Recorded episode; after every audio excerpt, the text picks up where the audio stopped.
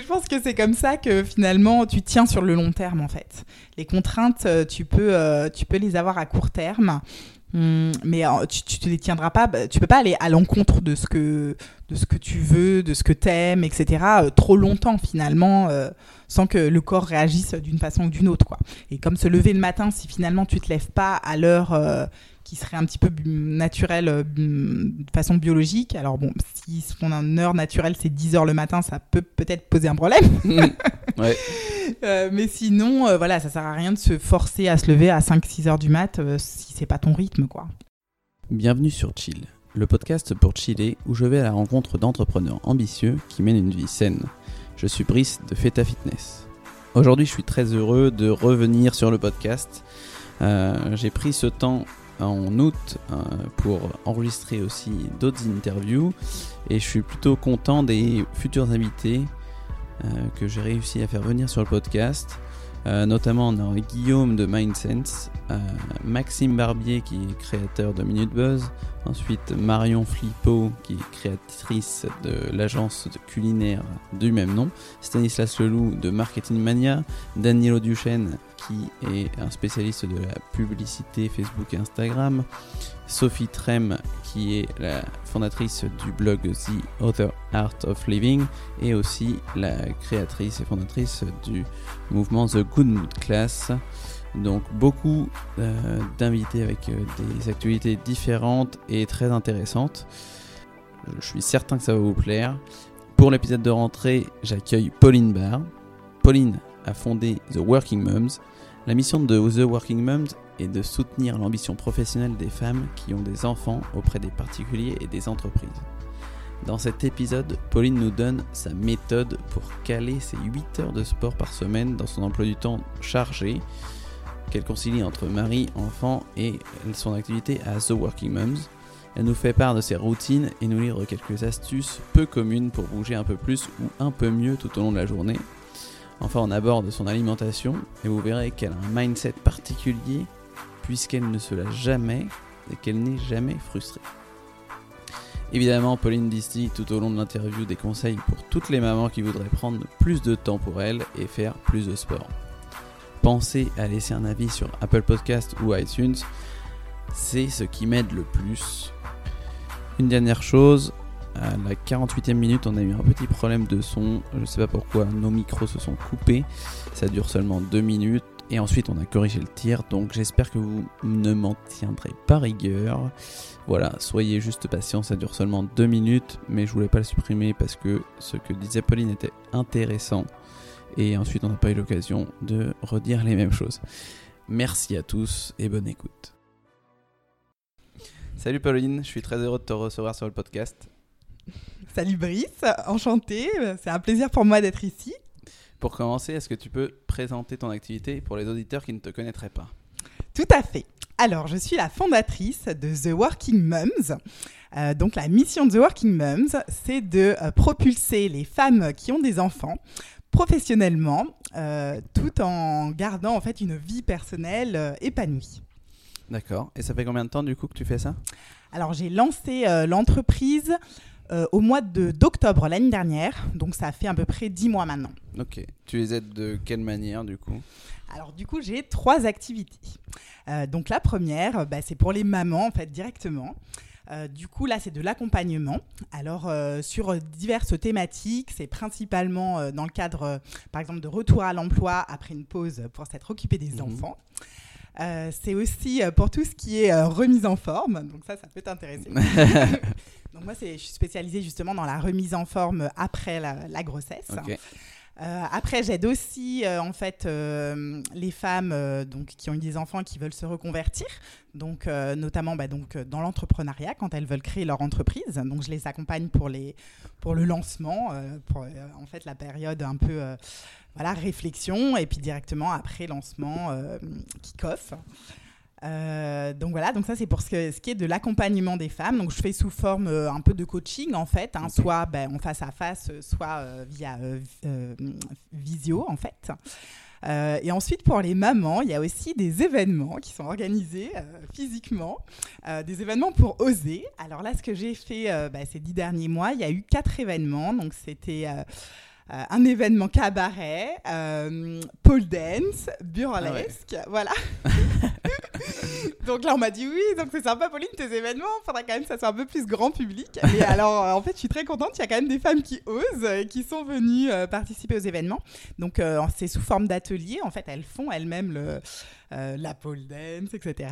Et puis après, généralement, il y a un apéro euh, dînatoire, euh, voilà, entre mamans et leurs copines aussi. C'est ouvert, euh, tu peux venir avec tes copines aussi. Et le dernier événement que j'ai fait, c'était euh, chez une vigneronne. Là, on a fait une dégustation à Colonie, donc directement dans le domaine de la vigneronne. C'est une maman de quatre enfants, en fait, euh, qui m'impressionnait beaucoup et que je trouvais très inspirante. Et on a fait, en fait, un événement chez elle où elle nous a fait toute la visite, l'explication des vignes et on a, a fini par une dégustation. Donc euh, voilà, donc ça c'est pour la partie particulier. Après, j'ai une deuxième activité qui est pour les entreprises. Là, j'interviens en entreprise sous forme de conférences, euh, de workshops ou, euh, ou en fait carrément consulting sur le plus long terme. Donc les conférences que j'ai fait bah, dernièrement, c'était comment alléger la charge mentale professionnelle et personnelle. Euh, donc toujours quand même un peu orienté quand on est parent. hein. Euh, après, il y a eu aussi bah, comment transformer les compétences de la maternité en compétences professionnelles. Euh, ensuite, j'interviens bah, en, consulting. En fait, ce que je fais, c'est que euh, on fait un état des lieux en fait avec l'entreprise. Donc, je travaille avec les ressources humaines pour voir en fait quelle est la situation actuelle au niveau de la parité, tout ce qui se fait au niveau de la parentalité en entreprise, et bah, vers où ensuite ils veulent aller. Donc, moi, je les, accompagne dans cette période de transition pour qu'ensuite il y ait beaucoup plus de femmes à des postes à responsabilité et que euh, qu'on s'occupe en fait de toutes les femmes qui ont eu des enfants pour pas les perdre en cours de route et pour leur permettre d'avoir une carrière toujours intéressante euh, une fois qu'elles ont accouché. Voilà. Et dernière, euh, dernière activité, du coup la troisième, c'est l'écriture. Alors je suis en train d'écrire un livre. J'avais fait un appel à témoignages euh, pour euh, avoir des, des témoignages de centaines de, de mamans en fait. Et c'est un livre qui va regrouper toutes les astuces des working moms pour réussir leur cas de vie. Alors, euh, leur vie de maman, forcément, c'est la première à laquelle on pense. Leur vie professionnelle, euh, leur vie de couple, hmm, parce que souvent, bah, ça passe un petit peu à la trappe une fois qu'on a des enfants. et leur vie euh, de femme, en fait, tout simplement. Et c'est aussi celle que les- qu'on oublie euh, rapidement quand on a des enfants. Et en fait, que je veux remettre un peu sur le, le devant de la scène. Ok. Voilà. C'est, il y a beaucoup de choses. hein. Il y a beaucoup de choses. hein. Il y a de quoi faire. Et donc du coup, tu parlais de remise en forme pour les euh, pour les jeunes mamans, c'est ça? Exactement. Ça, Tu fais quoi du coup exactement avec euh, avec ces personnes-là? Voilà, alors en fait, parce que donc il y a quand même plusieurs étapes une fois que bah, une fois qu'on a accouché et, euh, il faut pas reprendre le sport comme ça d'un coup, n'importe comment. Donc euh, bah, il y a toute l'étape qui est déjà rééducation. Hein. Bon, je ne vais pas trop rentrer dans les détails, mais rééducation du périnée, ça, mais en fait c'est très très important parce que euh, c'est vraiment donc pour le périnée et pour tous les muscles profonds, si tu veux, c'est ce qui va te permettre après vraiment bah, d'avoir une base solide et, et puis de pouvoir euh, reprendre un peu n'importe quel sport. Euh, mais euh, en fait, c'est vraiment la, base. En Suisse, c'est pas obligatoire, donc en plus, euh, les gens ne sont pas forcément très informés sur ce sujet. Donc, donc voilà, c'est. on commence si tu veux par ça, et puis après, ben, on, je pense que ça, ressemble un petit peu peut-être à, ce que tu peux faire toi, c'est-à-dire que en fait, je me mets vraiment ben, à la place de la personne en face, de la maman, pour savoir ben, quels sont en fait ses désirs, parce que je pense que c'est vraiment ce qui compte euh, en numéro un dans le sport, c'est de prendre du plaisir, Mhm. et c'est comme ça qu'on tient sur le long terme. Donc, euh, bah, pareil, j'ai pas du tout de programme imposé, euh, et on voit vraiment bah, avec la maman qu'elle, en fait, en quoi. euh, en quoi elle pourrait s'épanouir en fait dans le sport et, euh, et donc euh, après on voit ça aussi très précisément à niveau organisation comment caser ça dans l'emploi du temps comment s'organiser avec les enfants quel système de garde mettre en place comment parler avec son conjoint faire ou pas le sport avec son conjoint et se garder des créneaux donc il y a à la fois le côté très organisationnel dans l'emploi du temps Mhm. où on fixe carrément les trucs hebdomadaires et tout ça et tout le système de garde en fait qui va autour ce qui fait, ce qui fait que ça va t'obliger en fait à y aller euh, parce qu'effectivement, euh, bah, quand t'es maman, si t'as déjà euh, payé la babysitter tous les mardis soirs, en fait, c'est impossible. Tu vas pas rester chez toi parce que déjà, si Ouais. tu restes chez toi, tu restes avec tes enfants et la babysitter, ce qui sert à rien. et du coup, bah, tu vas être obligé de sortir de la maison, puis du coup, d'aller à ton cours euh, euh, que, euh, sur lequel tu t'es inscrit et engagé pour un petit moment, quoi. C'est une super technique, super technique. Et, ok, bah, j'aime beaucoup. Oui, ça ressemble un peu à, ce que, à ce que je fais aussi. Voilà. Moi, je vais pas du tout, par contre, ce côté, euh, comme tu, toi, où, tu es très porté alimentation, etc. Euh, moi, ça reste de niveau, euh, quand on parle alimentation, c'est quand même des trucs très, très basiques.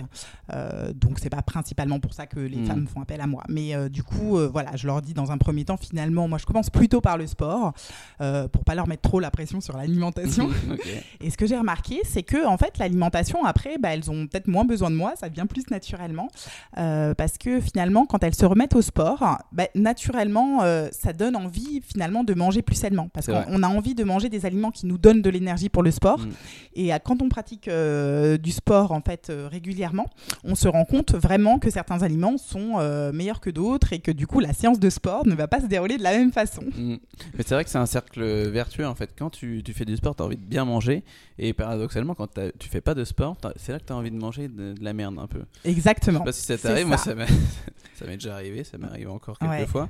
Et tu te dis, mais, en fait, tu te, tires, tu te tires une balle dans le pied encore plus. Tu sais que t'as pas fait de sport, mais là, tu veux encore manger euh, n'importe quoi. Tout à fait. Et même avec l'alcool aussi, euh, par exemple, bon, bah, c'est sûr que quand on fait beaucoup de sport, on a moins envie de boire. Donc même si on, on a des apéros avec des copains, tout ça, euh, finalement, le corps va plus se réguler. Quoi. On va peut-être prendre un verre ou deux, mais en fait, ça nous viendra beaucoup moins à l'idée de, de mm. se refaire servir toute la soirée parce qu'on se rendra compte que le lendemain, du coup, on n'est pas du tout au même niveau. Quoi. Ouais, ce qui, est, ce qui est important de dire aussi, c'est que en faisant ça, en fait, c'est pas forcément t'es pas en train de te frustrer, c'est que ça devient naturellement et que t'as pas envie, tu vois, parce que les gens pourraient te dire après, euh, non mais c'est bon, lâche-toi, fais ça. Mais en fait, c'est que t'as pas envie parce que tu prends soin de toi et tu sais que ce qui, ce qui te va bien et donc euh, t'as pas envie de boire 10 euh, bières et puis d'être mal le lendemain. Tout à fait. Mm. Ok, très bien. avec tout ça, avec toutes ces activités, t'as as le temps de, faire du sport du coup oui, alors justement, pour moi, c'était une priorité. Euh, du coup, quand euh, j'étais en fait, euh, ben, je travaillais avant de monter mon entreprise, je travaillais dans une agence de l'ONU. J'étais fonctionnaire international à l'UNICEF à Genève pendant des années. Et même là, j'avais réussi à conserver des activités sportives, mais on va dire un petit peu au minimum. Donc, mon objectif, c'était vraiment, en fait, en montant ma boîte, c'était vraiment un peu euh, changement de vie parce que euh, voilà, je me suis dit, je monte mon entreprise. Euh, je voulais faire en fait un tiers boulot, un tiers famille et un tiers sport en fait. Qu'est-ce qu'il en est? Et eh ben, je crois que c'est vraiment très très proche de la réalité aujourd'hui. Bravo.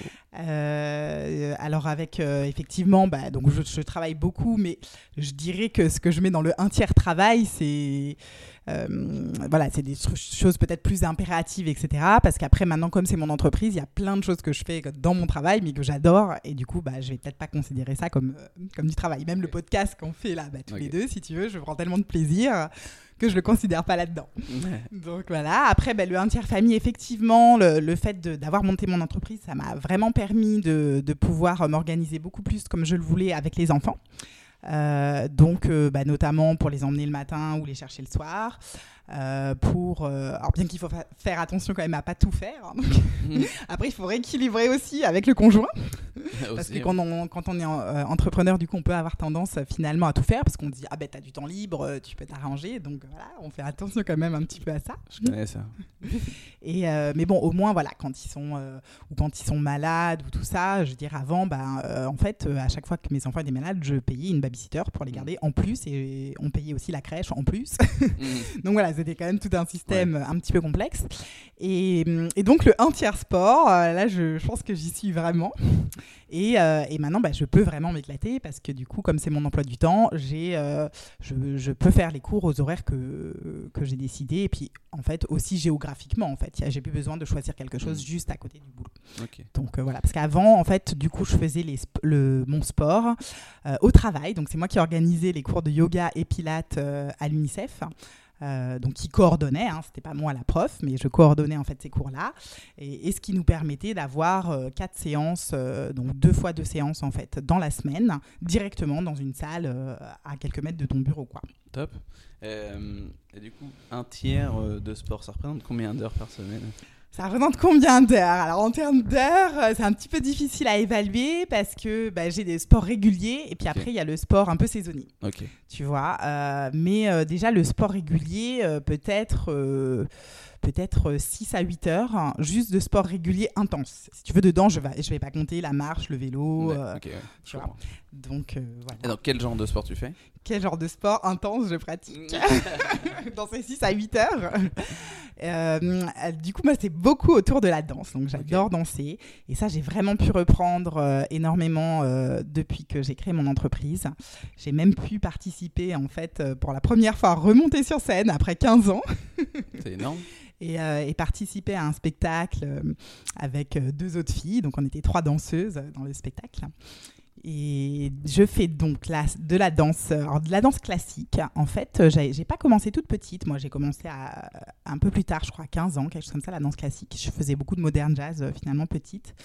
Et, euh, et en fait, je me rends compte que maintenant, euh, l'âge avançant, je, prends de plus en plus de plaisir avec la danse classique. Et là, je m'éclate avec la danse classique et je trouve que de- de- d'en faire en tant qu'adulte, euh, bah, c'est génial parce qu'on n'a plus du tout la pression. En plus, bon, moi, il se trouve que j'ai un, prof, donc un homme d'une cinquantaine d'années, euh, c'est mon prof de danse et qui est extraordinaire euh, et qui a une façon en fait de transmettre sa passion complètement incroyable. Et en fait, tu sors du cours, tu as l'impression d'être Madonna, euh, même si pas du tout, même si tu es débutant. Parce qu'en fait, il y a des fois, il y a des filles qui, ou des garçons qui viennent au cours de danse classique et c'est leur premier cours, tu vois.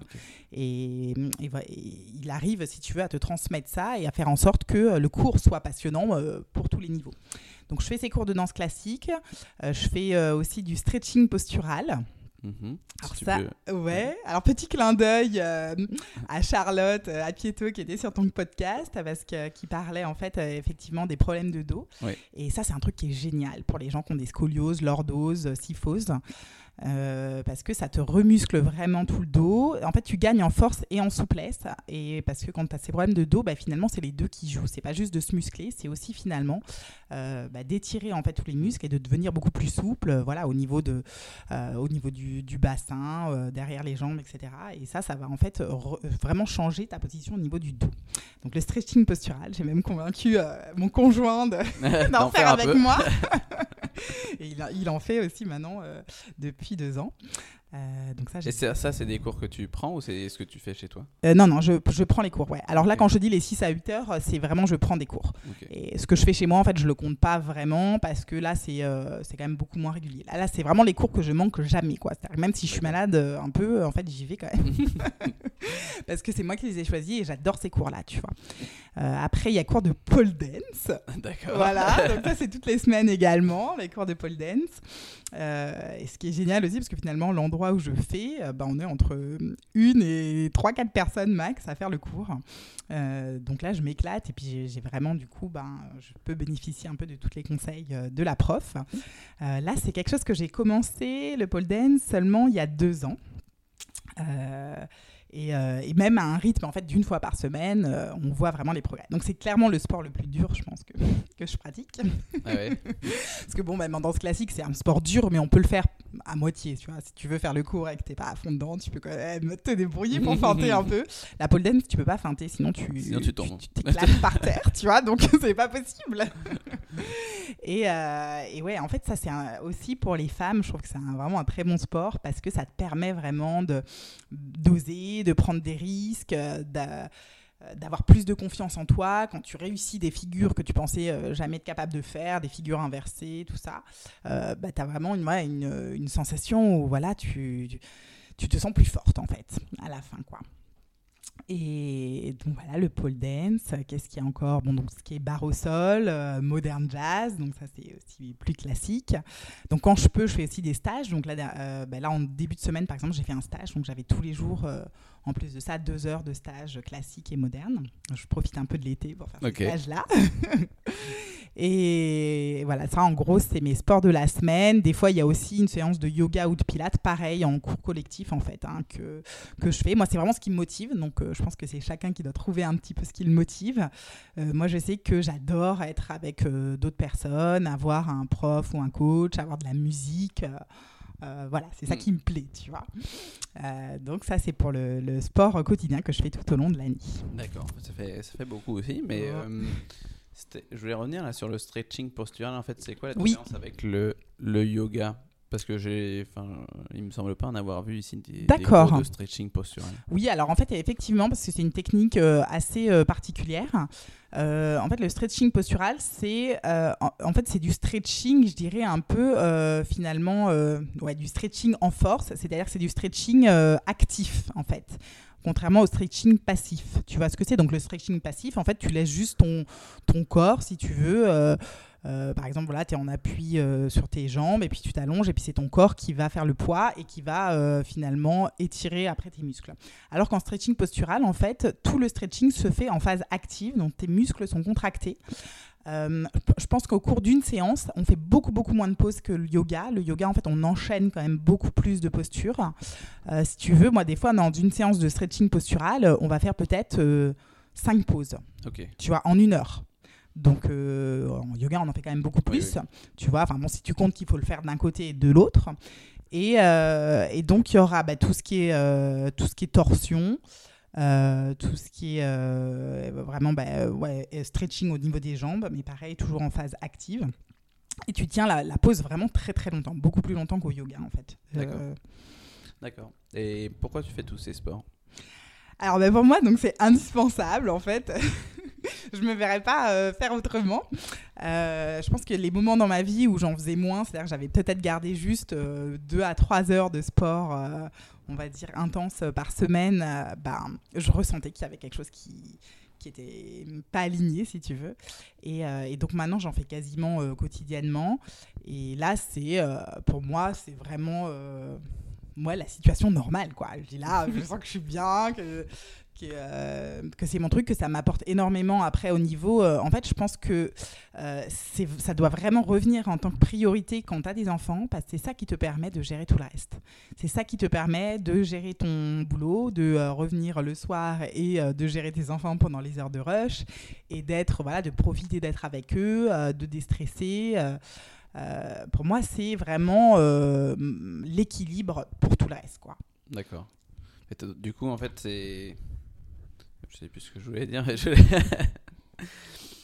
c'est comme ça, ça te laisse le temps de boire un coup. Oui, oui, vas-y, pas de problème. Euh, non, je voulais dire en quoi c'est important, mais parce que tu, tu parlais là, du coup, c'était important pour ta vie de, fa- de famille et aussi Oui. bien pour ta- ton business, mais dans, Ouais. dans quel sens? Parce que ça te donne plus d'énergie, parce que tu sais que t'es- tu peux te défouler ou, euh, ou autre chose? Et bah déjà parce que en fait je fais des je fais des sports qui me passionnent. Yes. Du coup bah forcément euh, voilà ça va se ressentir euh, si tu veux au niveau du bien-être etc. Euh, Bien sûr bah, donc au niveau de l'énergie ça c'est complètement incroyable. En fait on pense que de faire du sport ça fatigue mais c'est complètement l'inverse. C'est euh, moi je pense que plus on travaille plus c'est important de faire du sport Euh, et parce que c'est justement ça qui va te donner toute l'énergie pour faire le reste quoi. Ça, faut le répéter. Ça. Exactement. Non, non, mais on croit qu'en fait, ça fatigue. Et il y, y a ce petit moment, si on veut, avant d'aller à une séance de sport, où on, on peut être chez soi, sur son canapé, n'importe, et on se dit j'y vais, j'y vais pas, j'y vais, j'y vais pas, et tout ça. Même j'ai encore, j'ai encore ça maintenant. hein. Et euh, mais en fait, euh, le fait d'y aller, et de pas, on se dit non, mais j'y vais, et je me pose la question, mais je me dis mais non, en fait, j'y vais. C'est tout simple, tu vois. Et, puis ça s'arrête là. Et, là, on y va, et en fait, on n'est jamais déçu. On regrette jamais d'y être allé. C'est vrai. C'est vrai, en plus, c'est bien parce que toi, tu, tu prends des engagements, donc euh, tu te poses la question j'y vais, j'y vais pas, mais en même temps, tu te dis ça se trouve, j'ai déjà payé. Exactement. Bah voilà, un cours de sport, moi, ça, me coûte une blinde, quoi. Ouais. C'est vrai, ça me coûte le prix du cours, ça me coûte euh, le prix de, euh, du système de garde. Euh, donc, euh, je vais, je vais pas. Et du coup, ce qui est génial, c'est que, en fait, je fais cette séance de façon, mais super intense, quoi. Comme si je jouais Yes. ma vie, tu vois. Parce que voilà, je sais que derrière, il y a, il y a un coût qui est tellement énorme que je vais pas arriver, je vais pas me mettre au fond et faire le mouvement à moitié. Parce que je veux dire, là, non, ça, ça, me demande un tel en- engagement au niveau organisina- organisationnel, financier, euh, bah, peut-être aussi sacrifice, parce que je vais pas voir mes enfants à ce moment-là, etc., que là, je donne tout, en fait, à, chaque séance, tu vois. Euh, du coup, en fait, euh, parlons un peu de cette organisation. Comment tu fais pour euh, t'organiser avec euh, tes enfants, ton mari, euh, ton boulot, Ouais. pour euh, du coup mettre en place ce, sport régulier Voilà, alors bah, du coup, mon organisation pour ces sports qui sont vraiment répétitifs et que je fais chaque semaine, si tu veux, c'est tout réglé à l'avance. quoi. Donc en fait, ça, ça varie même pas pendant l'année. Euh, et, euh, et donc, je sais exactement quels sont les jours et les créneaux horaires. Et donc, on prend en, fon- en fonction, bah, soit c'est mon conjoint euh, pour certains sports, soit c'est mon conjoint qui garde les enfants à ce moment-là, soit c'est la babysitter, soit bah, finalement ça se passe à midi. Donc, bah, c'est l'heure où les enfants sont à la crèche ou, à l'école. Mais tout ça, en fait, j'ai pu y penser. C'est-à-dire que c'est fixé. Là, je sais euh, pour le mois de septembre comment j'attaque la rentrée, quels sont les cours que je vais faire. Et, euh, et ça, c'est déjà dans mon emploi du temps. Donc après, tout ce qui est boulot, finalement, je vais le caser en dehors euh, de ces cours-là. Et, et ça va vraiment arriver très, très rarement que je fasse sauter un des cours pour un rendez-vous professionnel. Parce que finalement, maintenant, je peux quand même moi-même un peu décider aussi de mes rendez-vous. Et j'ai suffisamment de plages horaires qui me restent. Euh, dans la semaine pour pouvoir caser tous mes rendez-vous, euh, euh, que ça soit le coaching avec les mamans ou en entreprise sur les autres créneaux finalement. D'accord. Et du coup, comment ça se matérialise? Tu le notes dans ton agenda ou bien tu as, autre chose? Tu le mets sur un paperboard? Tu... Comment tu fais? Bah, alors en fait, je, non, je l'ai même pas dans mon agenda, mais parce qu'en fait, c'est tellement régulier que c'est comme d'aller au boulot tous les matins à 8h30 par exemple. Ouais, c'est Euh, finalement, voilà, je sais tel jour que j'ai telle, telle chose. Euh, j'ai pas non plus euh, 17 cours dans la semaine, donc donc c'est quand même gérable. Parce que en fait, j'ai aussi, c'est des moments où j'enchaîne deux cours, par exemple. Donc ça va être un créneau, j'enchaîne deux heures de cours. Donc finalement, euh, c'est après assez facile à prévoir. J'enchaîne par exemple barre au sol et danse classique. Donc euh, ça dure deux heures et ça c'est toutes les semaines sur un créneau et, et voilà. Ah, du- Ouais, c'est intéressant. Du coup, tu... des fois, tu, tu fais.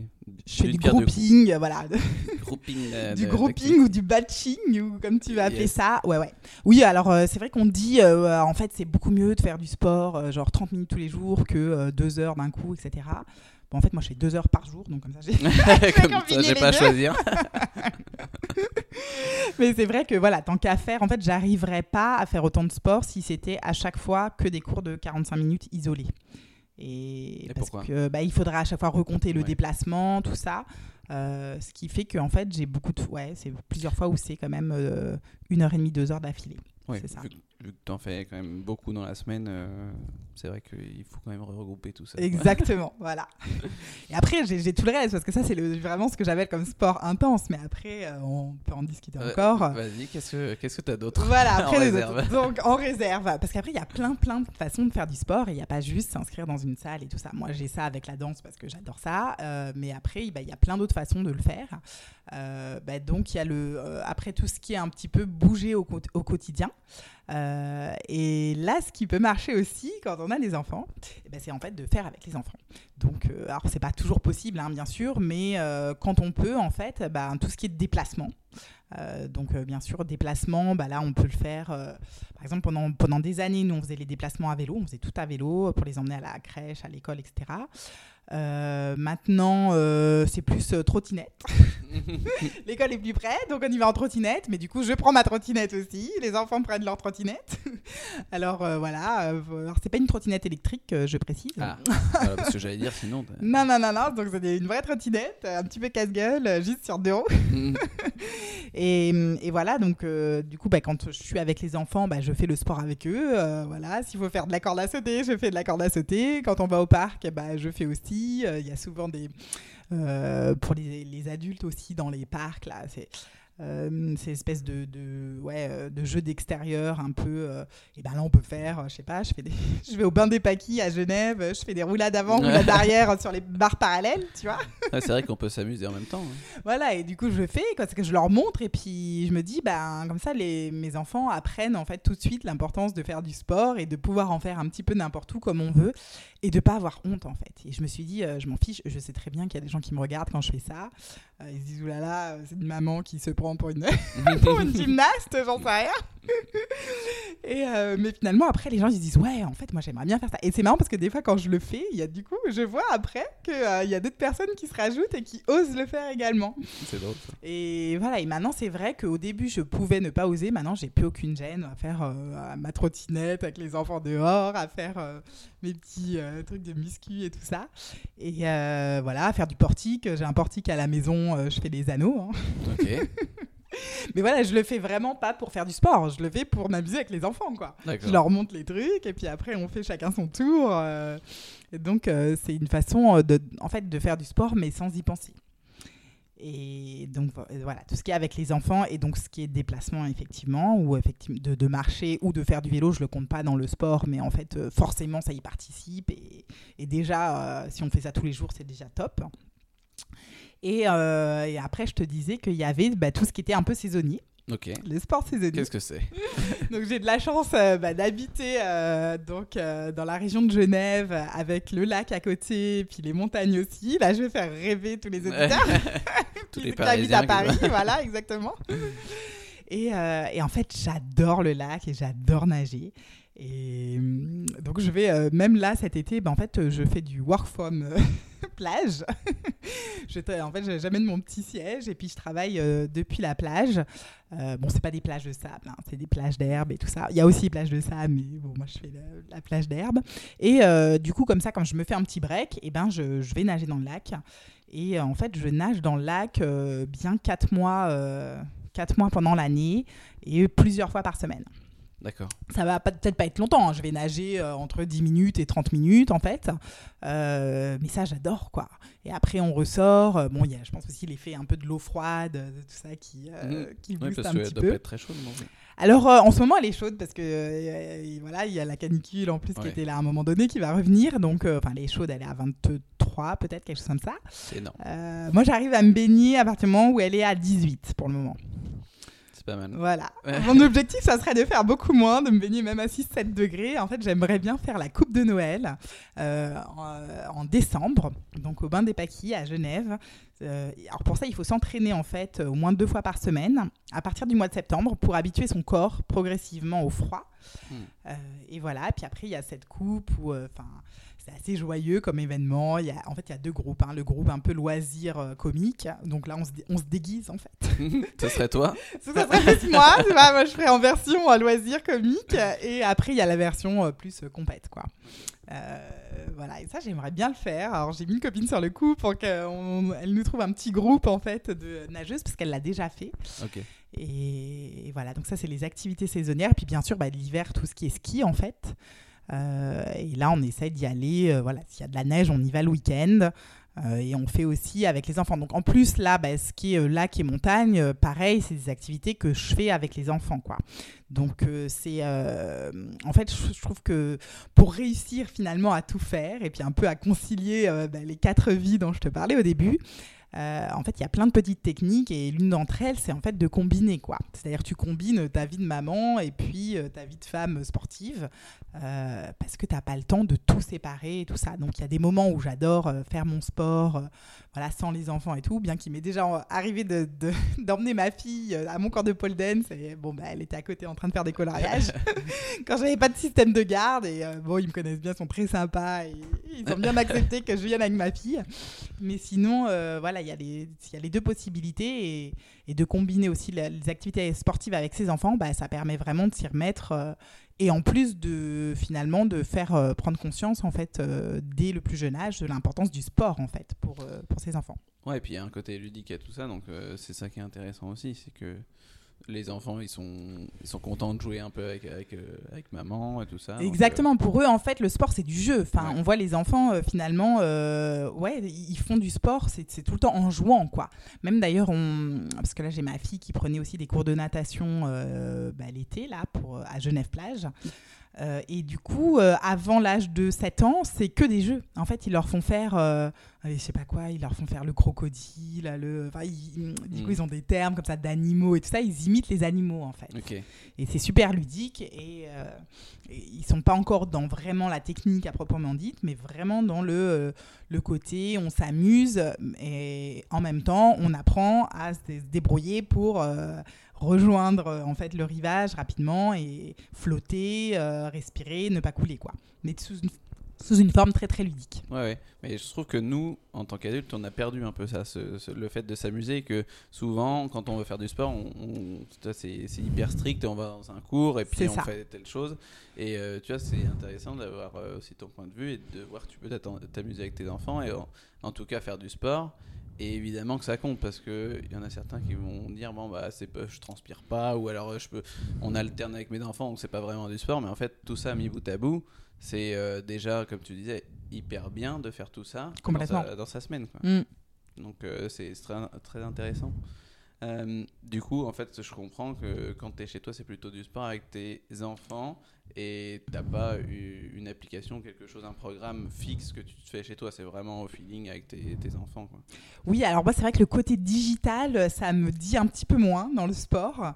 Euh, je pense que ça peut convenir à certaines personnes, peut-être qui sont. Euh, bah, qui ont beaucoup d'autodiscipline, tout ça. Mais moi, comme je, en fait, je, euh, je prends de la, motivation de mon entourage, des, des, gens qui le font avec moi, de la musique et du prof, euh, c'est sûr que je perds énormément. J'ai un petit peu, j'avais un site là pour, euh, euh s'appelle Ballet Beautiful, c'est une américaine, une danseuse qui fait des petits mouvements et tout ça.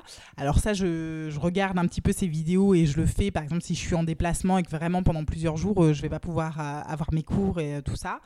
Euh, mais j'avoue que là, j'arrive jamais à faire des sessions de deux heures. C'est impossible.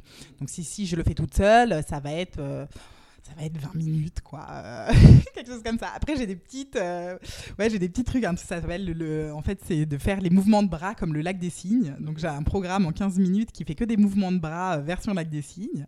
Donc ça, j'aime bien, voilà. Mais au, bout de 15 minutes, après, bon, je passe à autre chose, quoi. Ok, d'accord. J'ai pas beaucoup d'autodiscipline pour ça, pour les, pour tout ce qui est un peu, ouais, digital. Euh, mais euh, voilà, après, euh, ouais, après quand même, euh, ça va être plutôt dans les postures. Finalement, moi, je suis très posture, donc aussi, je sais pas si on peut appeler ça vraiment du sport à proprement parler, mais ça, en fait, ça change quand même le, le mindset quand tu te mets dans une posture. D'ailleurs, je suis en train de lancer sur LinkedIn toute une série pour les postures de motivation pour l'été, la série Empowerment de l'été par les postures, si tu veux. J'ai vu passer. Voilà, je sors la première, ben là, lundi, je tu verras. J'ai le droit de m'inscrire tu peux t'inscrire, t'es pas une working mom, mais bien sûr que t'es bienvenue. non, c'est marrant parce que sur LinkedIn, effectivement, euh, en fait, j'ai quand même la moitié de la communauté qui me suit, qui est, euh, qui est en fait, euh, bah, c'est des hommes et beaucoup de papas, bien sûr, forcément. Mm. Et, mais je trouve ça génial parce que effectivement, bah, le but, c'est quand même de, que tout le monde se sente impliqué et si on veut avancer, c'est ça, ça marchera comme ça, quoi. D'accord. Euh, quel conseil tu donnerais à un entrepreneur qui veut se mettre au sport ou changer son alimentation? Alors moi, je pense effectivement que le côté organisationnel, euh, c'est hyper important. Et donc, ouais, je dirais, il y a deux choses. C'est euh, bien sûr le plaisir avant tout, dont on a parlé. Donc vraiment se poser un peu, réfléchir à voilà, qu'est-ce qu'on a envie de faire au fond de soi. Enfin, tout le monde a quand même un sport qui lui plaît plus que d'autres, tout ça une fois qu'on a identifié en fait euh, quel est vraiment le sport qu'on a envie de faire, et eh ben de, passer tout de suite au côté pratique en se disant ok alors maintenant euh, moi je veux faire ça, je sais pas, je veux faire du basket, euh, voilà c'est mon rêve, j'adore ça, j'en ai peut-être fait petit ou pas, on s'en fiche. et comment je fais maintenant pour faire du basket dans mon emploi du temps aujourd'hui avec mon boulot, ma famille et tout ça? Et bah, du coup de voir autour de soi quels sont les cours accessibles, voilà niveau donc enfin niveau géographique et euh, niveau euh, timing, en fait, de voir euh, où et à quelle heure on peut faire le cours. Et ensuite, justement, de mettre en place le système. Pour être sûr d'y aller. donc, bah, voilà, soit la garde avec les enfants, soit si on est seul, euh, ça peut être aussi de se motiver, d'y aller avec un copain ou voilà. Euh, mais finalement d'avoir ce, de passer en fait de cette idée vraiment qui nous plaît à fond et tout ça au côté pratique. C'est un peu comme l'entrepreneuriat, en fait, je dirais. Mm. c'est tu passes de l'idée à l'implémentation et, en fait tu as ces deux étapes où euh, dans le sport où l'idée ça part vraiment de ce qui vient du cœur, du plaisir et tout ça. Il faut tout de suite quand même passer à l'implémentation, savoir concrètement où je fais mon sport, quand, avec qui et dans quelles conditions. Très bien. Ouais. Et est-ce que tu as des conseils pour, euh, pour l'alimentation ou... Alors pour l'alimentation, et bah effectivement, moi je pense que ça, ça intervient pour moi un peu dans un deuxième temps parce que euh, euh, naturellement on mange plus équilibré quand on fait du sport. Donc je dirais pas de se mettre trop trop la pression là-dessus en premier lieu. En fait, de commencer par le sport. Et je pense que finalement il y a très peu de, quand on parle de régime, etc. On parle tout de suite de il faut manger ça, ça, ça, ça, ça. Et euh, moi, je pense qu'en fait, on peut vraiment manger tout, quoi. Donc, et c'est vrai. Et, finalement, vaut mieux après adapter le sport qu'on va faire en fonction. Euh, moi, je vois par exemple, en fait, euh, ben, j'ai jamais fait de régime de ma vie. Et je fais exactement le même poids à 1 kg près depuis 20 ans. C'est pas mal. Donc voilà, c'est assez incroyable et je fais absolument pas du tout euh, attention, euh, genre est-ce qu'il faut que je mange ou pas ces pâtisseries, etc. Euh, vraiment, voilà, si j'ai envie de manger des pâtisseries, je mange mes pâtisseries. euh, bon. et, et je pense que la clé derrière, alors bon, bien sûr peut-être c'est une question de métabolisme, mais dans mon cas, je sais très bien que en fait c'est grâce au sport, Mm. parce que j'ai toujours été sportive et c'est ce qui a permis de d'équilibrer. Finalement, les périodes où je fais beaucoup plus de sport, je vais beaucoup plus manger, mais naturellement en fait, je si- j'écoute vraiment ma faim, quoi. Je Ouais, mange à ma faim. te- Ah ouais, c'est ça. Et je fais, euh, quand je dis je fais attention à rien, enfin, je fais juste attention à est-ce que j'ai faim, est-ce que j'ai envie de manger. Et, et voilà. Et donc, je sais que dans les périodes où je fais beaucoup de sport, je vais manger. euh, je vais manger euh, deux fois plus peut-être, mais finalement euh, ça s'équilibre complètement et au final je fais toujours le même poids, donc ça c'est euh, assez incroyable. Et après je dirais bon alors ça c'est pour les femmes aussi pendant la grossesse et tout. Moi on m'a mis une pression incroyable par rapport à la prise de poids pendant la grossesse. Donc en fait, bah, à chaque fois que j'allais voir la sage-femme, elle me pesait, tout ça, alors que bon, moi je me pèse vraiment pas très régulièrement vu que je sais que je fais le même poids. Et, euh, et puis en fait très très rapidement, elle m'a mis la pression en disant oulala, là là, faut faire très attention. Les trois premiers mois, faut pas prendre de kilos. Euh, donc euh, là, euh, si j'avais déjà pris 5 kilos en 3 mois, je pense. Bien mangé. Voilà, mais j'adore manger, tout ça, donc j'étais contente. Et je trouvais ça très bien, je me sentais quand même euh, bien au niveau, euh, voilà. euh, Enfin, je me sentais pas du tout trop lourde ni rien. Et elle m'a dit, non, non, faut faire un régime, faut voilà. Et, euh, donc Ouais, j'ai laissé parler, mais je me dis, c'est hors de question que mon premier régime de ma vie, ça soit quand je suis, quand je suis enceinte. C'était là où c'était tout perdu. Non, mais finalement, je faisais un petit peu attention, j'avoue, parce qu'il y a quand même des aliments euh, un peu interdits, tout ça. Je faisais un petit peu parce que j'aime pas non plus trop me prendre la tête à ce niveau-là. Je faisais quand même attention, par exemple, ce qui est poisson cru ou ce genre de choses. Ok, ça, je mangeais pas. Euh, sinon, je, je mangeais quand même bien. Et puis voilà, et à la fin, bah, j'ai pris, je crois, peut-être 15 kilos pour euh, chacune de mes grossesses. Et, euh, et je les ai perdus après, euh, bah, naturellement, dans les mois qui ont suivi. Mais euh, pareil, euh, pas de se mettre de pression, quoi. Ça peut prendre. euh, alors, ça prend jamais deux mois, hein, euh, ça c'est sûr. Je pense que, ouais, peut-être en moyenne, on va dire que ça prend neuf mois, parce qu'il faut neuf mois pour, pour euh, avoir un enfant pour la grossesse et peut-être neuf mois pour revenir à peu près à la normale, quoi. Et, euh, mais voilà, surtout de s'écouter, euh, parce que je pense que quand on fait un régime, et ben, euh, en fait, ça introduit tout de suite une notion de privation. Et le corps va tout de suite euh, voir la privation et donc va tout de suite penser pour récompenser direct après. Quoi. Oui, carrément. Euh, je, te, je te rejoins sur l'idée des régimes. Et ouais, c'est un mot que j'aimerais bien qu'on bannisse un peu, mais Ouais. Surtout que nous, en, en France, hein, on parle de régime, et, et même quand tu, tu manges un certain type, donc du coup, tu as un régime alimentaire qui est un peu plus euh, healthy, Mhm. tu vois, on dit que tu es au régime, tu vois, et du coup, dire que tu es au régime, ça y est, ça veut dire que tu Ça te restreins et, des choses comme ça. Tout à fait. Alors que c'est pas du tout ça. Si tu as envie de bien manger, c'est pas, c'est pas parce que tu es au régime, c'est parce que tu as envie de manger sainement, quoi. Exactement. Et euh, ouais, le régime, c'est un, peu c'est un mot à bannir. Voilà, Oui, ça, en, fait, en fait, ça marche pas parce qu'on peut pas se dire euh, pendant, euh, j'en sais rien, euh, trois semaines ou trois mois, euh, je fais un régime euh, avec tel truc, tel aliment, etc. Parce qu'en fait, au bout des trois mois, euh, si on reprend une alimentation comme on avait avant, il va se passer exactement la même chose. On va, euh, on va reprendre son poids euh, et on ne peut pas en fait frustrer son corps comme ça pendant, pendant plusieurs semaines ou plusieurs mois. C'est pas, pas possible. hein. Mm. Ouais, ouais, c'est important de, de prendre du plaisir aussi bien dans le sport que dans l'alimentation. Exactement.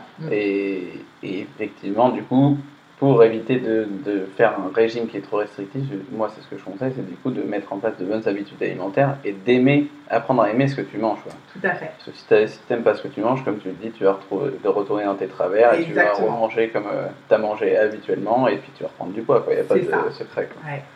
Ouais, donc c'est important de pas, c'est- tu disais de pas faire un régime. euh, Ouais, quand on est enceinte, euh, c'est ouais, ouais, ouais, complètement.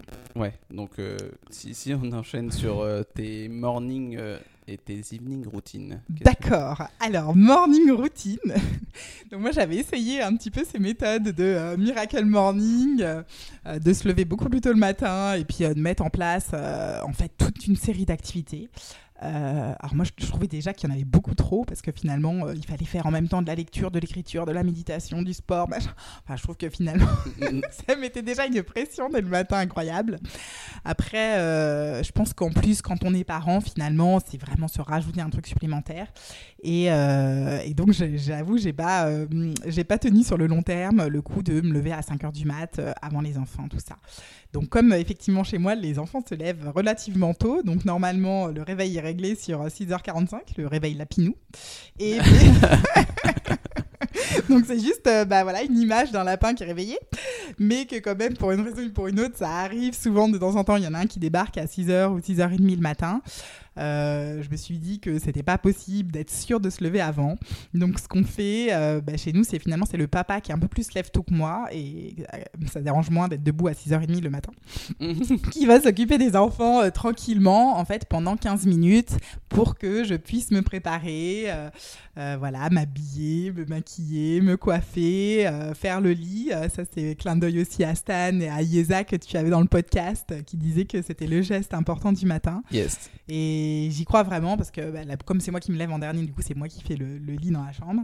Et du coup, comme ça, on n'y pense plus. quoi. C'est vraiment le, la force des habitudes. Je sais que tu travailles beaucoup avec ça aussi, toi, la force des habitudes. Et en fait, quand on fait exactement la même chose, après, on n'a plus à y penser.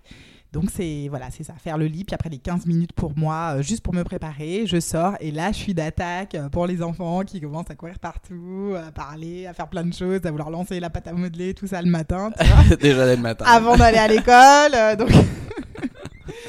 Mais, et ça fait une grande différence les jours où je peux le faire et les jours où je peux pas le faire. Donc si je suis seule et que mon mari est en déplacement, et que là du coup c'est moi qui dois être réveillée à 6h ou 6h30 le matin, euh, c'est pas du tout la même expérience quoi. Ouais, mm. du coup, en fait, c'est important de prendre du temps pour, euh, pour soi, euh, pour se réveiller.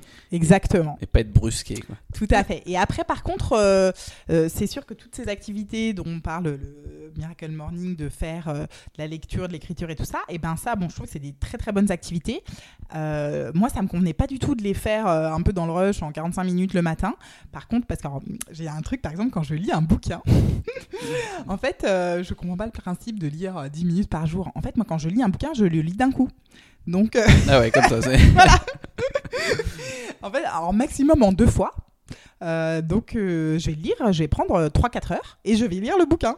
Et j'ai jamais compris le concept euh, en fait de lire un bouquin sur un mois. Euh. En fait, je me dis c'est comme si on regardait un film. Ça nous viendrait jamais à l'idée de regarder 10 minutes de film chaque jour et de, terminer le film en je sais pas combien de jours. Et bah pour moi les bouquins c'est pareil. J'ai jamais compris le concept de lire un petit peu de, de, livres euh, chaque jour. du coup, des fois je, je lis pas du tout pendant une grande période et puis après des fois je lis plusieurs bouquins et mais je les lis en un coup ou deux coups. C'est une bonne réflexion, ça, la comparaison avec les films.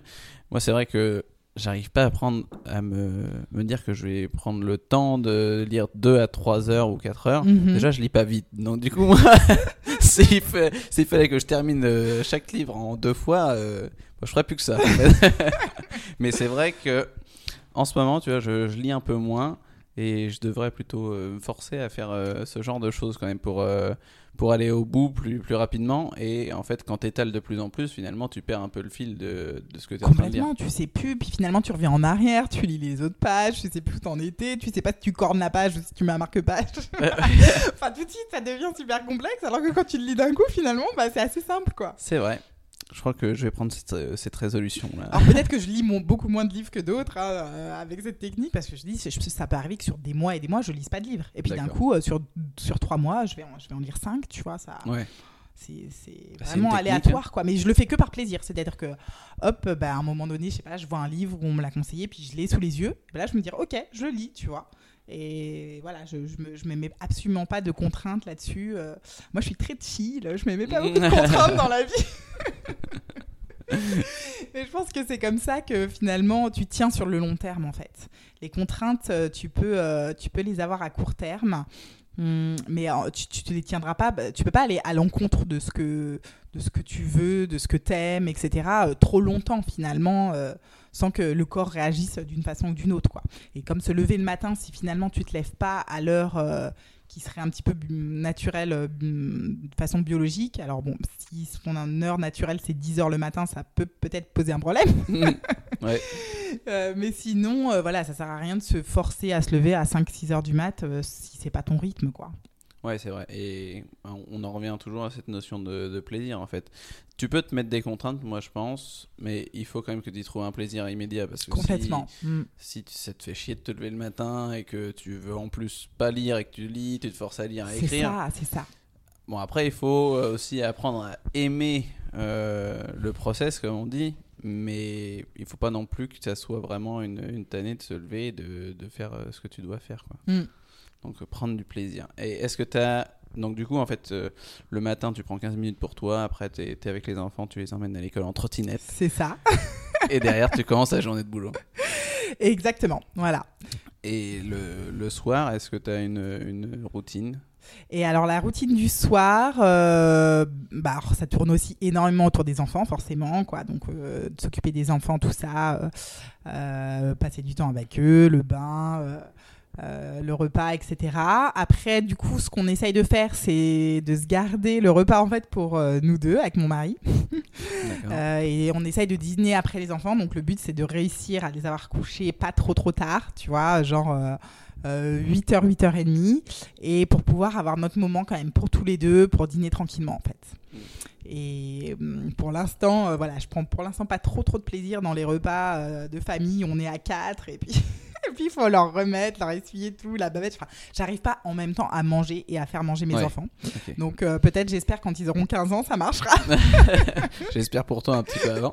Exactement, mais là pour l'instant, euh, même s'ils sont plus bébés bébés, euh, il y a quand même beaucoup de choses. Il faut faire le service en même temps, tout ça. Donc, euh, Ouais, t'es pas en train de, de, je- de je prendre du plaisir. Ouais. Exactement. Du coup, bah, on se pose après et là ça marche beaucoup mieux quand on peut faire le repas tous les deux euh, et qu'on a un petit moment comme ça pour nous. euh, voilà.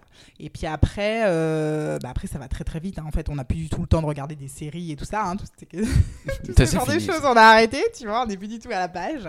Par contre, ce que je remarque, c'est que j'aime bien écrire le soir. D'accord. Et je sais que c'est pas du tout conseillé d'être sur son téléphone le soir avec la lumière bleue et tout. Mais en fait, moi, c'est là où j'ai l'inspiration. Et donc, c'est vrai que quand je me, je me couche, et souvent, je me relève pour écrire, en fait. Et enfin, je me relève, je prends juste le téléphone et je fais dans notes. Donc, j'ai genre 500 notes dans mon portable de toutes les idées qui me passent par la tête. Et, et souvent, je, je remarque, en fait, que c'est le soir. Et pourquoi tu prends pas un carnet? C'est trop dur Euh, ben, parce qu'en fait, euh, il faudrait que je rallume. Donc, je suis pas toute seule dans la Mmh. chambre. C'est vrai. Donc c'est plus facile, j'ai trouvé ça plus pratique de le faire sur le téléphone. Et, c'est là que j'écris, bah, par exemple, tous les, les articles que j'écris pour mon blog ou sur LinkedIn ou quoi, bah, la trame, le brouillon, tout ça, souvent c'est euh, le soir, euh, euh, en fait, avant de m'endormir, quoi, où j'ai toutes les idées qui me viennent et tout ça. Après, si, ça t'empêche pas de dormir derrière, il a pas de souci. Voilà, et en fait, finalement, ça m'empêcherait de dormir de pas le noter, parce que par Mhm. contre, ce qui est incroyable, c'est que le lendemain matin, je me rappelle absolument pas. J'ai essayé la technique où en fait, je ne touche pas mon téléphone, je me mets pas, euh, j'écris pas dans les notes, et finalement, le lendemain, je sais plus du tout. euh, comment formuler les choses, Ouais. quelles étaient exactement mes idées, etc. Alors que les phrases me découlent euh, vraiment très très rapidement le Mhm. soir. Donc en fait, je fais ça et puis du coup, je pose les phrases et euh, après, bah, je m'endors en fait euh, l'esprit tranquille parce que c'est noté quelque part. D'accord. Et au cours des cinq dernières années, quelle nouvelle croyance, attitude ou habitude a le plus amélioré ta vie? Ben là, je dirais justement, c'est un peu ce truc de un tiers, un tiers, un tiers, tu vois. D'accord. Euh, c'est de, de remettre, euh, en fait, de, de plus dépendre d'un rythme comme ça complètement imposé et, et qui correspond pas, euh, qui est très compliqué à gérer avec la vie de famille et puis euh, avec euh, bah, ton sport et tout ça, et, euh, et de, de beaucoup plus finalement euh, trouver euh, en fait son propre rythme. Je dirais que c'est ça que j'ai fait les cinq, euh, cinq dernières années, qu'il y a eu un moment donné où j'avais un rythme euh, en fait complètement imposé, c'est-à-dire que j'étais au travail tous les matins devant mon ordinateur euh, dans l'open space à 7h30, ça a duré 5 ans. Ah. Donc euh, n'étant pas du matin, tu vois, euh, que c'était un petit peu contraire à mon rythme. Et en fait, je faisais ça pour pouvoir euh, du coup bah, chercher les enfants euh, le soir à la crèche à 17h15 Ouais. si tu veux. Euh, et, mais j'avais pas le choix en fait dans mon travail, euh, j'avais pas pu m'arranger autrement. J'avais essayé de demander un 80%, ça n'avait pas été accepté, tout ça. Donc, donc j'avais ce rythme-là et c'est vrai que c'était c'était quand même la course quoi. Alors c'était faisable j'avais quand même réussi à m'arranger comme je t'ai dit avec le sport euh, euh, en organisation sur le lieu de travail tout ça et je, je profitais du coup quand même des enfants le, soir et tout. Mais euh, c'était un peu la course. Et donc là c'est vraiment ce que j'ai mis en place là on va dire bah, là depuis une année où j'ai mon rythme. Et donc je pense que voilà dans la mesure du possible trouver son propre rythme c'est l'idéal. Après il y a, y a aussi même pour les gens qui sont salariés il y a aussi beaucoup de marge de manœuvre finalement, euh, ça dépend aussi euh, dans quelle entreprise tu travailles et surtout dans quelle équipe. Parce que moi, je voyais que bon, bah, dans mon équipe, c'était peut-être un petit peu plus euh, rigide à, à ce niveau-là. Dans d'autres équipes, euh, où j'avais rêvé de travailler d'ailleurs, bon, ça n'a pas fonctionné, mais. Et, euh, et en fait, il y avait, euh, voilà, il y a des managers qui ont absolument tout compris, qui sont super en avance euh, sur ces sujets de, voilà, de responsabiliser en fait le salarié, de lui donner ses propres, son autonomie en fait Ouais. à l'intérieur d'un cadre, mais quand même. Et, et du coup, j'ai par exemple, bah, il y avait des papas qui travaillaient en fait dans la même organisation que moi et euh, qui arrivaient peut-être euh, à 10h le matin au travail ou qui repartaient à 16h30 quoi, qui faisaient du travail de la maison, euh, Mm. qui s'arrangeaient autrement, enfin voilà, et, et c'est souvent, malheureusement quand on est dans une entreprise, c'est très dépendant en fait un peu du, du, Ouais. du chef d'équipe quoi. En ouais. Et puis de, de la politique aussi, de, de l'entreprise. Voilà, il y a les deux. En fait, parce que donc il y a des, des politiques RH qui sont marquées euh, très clairement, où là, euh, des fois, ça, ça peut être super flexible sur le papier. donc ça parle de flexible model, il y a tout un tas d'options, etc. Euh, En réalité, mais après, voilà, dans l'équipe, c'est pas forcément appliqué. Moi, ce qui est assez marrant, c'est qu'en fait, justement, quelques mois après que je sois partie, il y a eu euh, en fait euh, bah, une nouvelle, euh, il y avait une nouvelle directrice en fait pour euh, pour l'UNICEF, euh, donc au niveau euh, mondial, et elle a déclaré que en fait le flexible model c'était la norme D'accord. et que du coup, euh, ben il fallait vraiment, euh, si on n'avait pas un travail flexible, c'était l'exception. Il fallait vraiment justifier que cette personne dans ton équipe euh, ne doit pas avoir de travail flexible, etc. Et donc là, ça a eu un impact phénoménal parce que du coup, ça dépendait plus du tout de de ta chef d'équipe ou Ouais, c'était voilà. au-dessus, quoi. c'était au-dessus et, et le fait finalement que ça vienne vraiment de, euh, si tu veux, du, de la directrice, et ben euh, toutes les équipes l'appliquaient forcément. Et Mm. donc c'est encore plus puissant si tu veux que juste une politique papier qui après est plus ou moins appliquée, Ouais. si tu veux. D'accord. Est-ce que tu as une curieuse habitude ou une chose inhabituelle que tu adores faire? Oui, alors justement, en fait, dans le domaine un petit peu du sport, donc je pense que ça peut, euh, ça peut t'intéresser et intéresser les auditeurs. Euh, ma curieuse habitude, en fait, c'est de faire des postures euh, dans plusieurs endroits. Donc ça va être, par exemple, quand je, marche, en fait, je fais attention, si tu veux, à faire une marche active. Et donc, euh, je vais un peu travailler la posture. Alors, euh, concrètement, ça va être euh, bah, de rentrer le ventre pour activer hein, les abdominaux ou de, en fait, de, donc de faire attention au bon déroulé en fait du pied dans la marche jusqu'à la fin, vraiment tendre la jambe pour activer en fait tous les muscles des jambes également. Quoi. D'accord. Et parce que par exemple, j'ai- j'aime pas trop faire des abdominaux, enfin les crunchs et tout ça, ça c'est pas, c'est pas mon truc et je pense que c'est pas très bon justement pour les femmes qui ont eu des enfants. C'est vraiment pas ce qu'il y a de mieux. Et Ouais. du coup, bah, j'essaye de, de le faire en fait autrement. Et euh, mais bon, je fais vraiment ça parce que euh, en fait, c'est- dans les moments, si tu veux, où tu t'ennuies un peu. Bon, genre tu marches, alors c'est sympa, mais euh, si tu marches beaucoup, à un moment tu t'ennuies. Et donc c'est finalement pour pour donner Un petit peu de fun à, à la Exactement, marche. voilà. Et donc, je disais une autre habitude, en fait, euh, bah, euh, par exemple, quand je, quand je me lave les cheveux, concrètement, quand je me lave les cheveux, pareil, je trouve que c'est pas non plus de trucs passionnants, tout ça. Et donc, euh, je fais par exemple des euh, relevés sur demi-pointe. C'est sportif. Hein. Mhm, exactement. Et je le fais pas, euh, mais je le fais pas en me disant oulala, faut absolument que je fasse quelque chose euh, pendant ce moment-là. Mais c'est que, en fait, ça me vient naturellement, euh, un petit peu, euh, un petit peu pour casser l'ennui finalement, de faire ces postures euh, actives. et, et après, bah, hum, ce qui permet aussi, bah, finalement, les jours où euh, où on peut pas faire de sport et tout ça, bah, on, a, on a quand même fait ces petites postures actives dans euh, voilà plein de situations et je sais pas dans le métro, j'en sais rien. Enfin, euh, en fait, tu peux le faire euh, n'importe où quoi. Dès que tu as des moments où tu t'ennuies un peu et puis tu peux pas faire vraiment quelque chose de, je pas d'intellectuel, du travail ou quoi, et ben tu peux faire ces postures quoi. C'est vrai. Et en même temps, après, ça cumule un peu sur la journée ou sur la semaine et c'est- t'as fait quand même un petit peu de choses t'as bougé en fait. Exactement. Et puis après, ça, ça a un vrai impact en fait sur euh, bah, ta façon de te tenir, sur euh, bah, justement, on en parlait à un moment donné, sur tes douleurs de dos ou pas. Euh, tu vois, comme si tu fais cette marche et puis que tu rentres tes, ton ventre et tout ça, ben, ça va aussi après euh, participer à tout remuscler ton dos et tout ça, plutôt que si euh, finalement tu as les épaules rentrées. non seulement, en fait, ça a un impact en fait physique, mais ça a un impact mental en fait aussi énorme. La posture, tu vois, c'est un peu comme quand tu as Cristiano Ronaldo qui, qui, tu vois, qui, qui, va tirer en fait à chaque fois avant, le, avant de, de faire son penalty. Euh, il euh, fait en fait un certain nombre de pas, d'ailleurs qui est toujours le même. Il fait ce nombre de pas. Après, il s'arrête, il se pose et là, il fait une espèce de posture de puissance comme ça.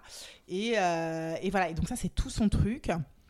Et là, on voit vraiment clairement l'impact en fait du physique sur le mental. Et mm. résultat, ça marche parce que bon, bah, il marque quand même la plupart du temps, tu vois, voilà. Et mais c'est marrant. Donc même ces routines en fait de posture, c'est c'est adopté en fait par, par beaucoup de gens et même dans le sport de haut niveau finalement. Ouais, carrément. Si on passe maintenant à ton alimentation. Alors, qu'est-ce que tu peux me dire sur ton alimentation? Aujourd'hui Sur mon alimentation Alors là, ça va être super ennuyeux. À part les viennoiseries. ça va être super ennuyeux parce qu'effectivement, euh, je ne fais pas très attention, si tu veux. Enfin, en fait, j'ai quand même, euh, je pense que j'ai de la chance parce que naturellement, j'aime manger euh, sain et équilibré. Euh, donc euh, voilà, merci maman euh, au passage, qui, voilà, qui nous a toujours fait aussi bah, de la cuisine comme ça. Et même quand si je suis partie de la maison à 18 ans, bah, finalement, en fait, le goût se construit énormément quand tu es, quand tu es enfant. Euh, et, et c'est j'entendais là l'entrepreneur qui avait fondé euh, euh, Good Goo, je sais pas si, si tu connais. Ouais, si je connais. Donc effectivement, c'est des, de l'alimentation en fait pour pour bébés et enfants en bas âge, mais de, vraiment de grande qualité. Euh, euh, et, il expliquait en fait bah, qu'ils avaient fait des recherches et que plus tu faisais goûter de goûts différents euh, aux enfants, plus après, si tu veux, c'était complètement acquis en grandissant. Et notamment, ils avaient remarqué que les adolescents qui avaient une alimentation très diversifiée en étant enfants, euh, avait euh, vraiment une tendance après naturelle à rester dans, ces, dans cette alimentation équilibrée, alors que les, les adolescents qui avaient eu une, alimentation beaucoup moins diversifiée en fait enfants euh, tombaient vite dans des travers, dans de la junk food, de la nourriture industrielle, mmh. tout ça. Donc, donc je pense que c'est aussi, du coup on essaye aussi un peu avec les enfants bah, de, de, faire attention qu'ils aient une alimentation diversifiée.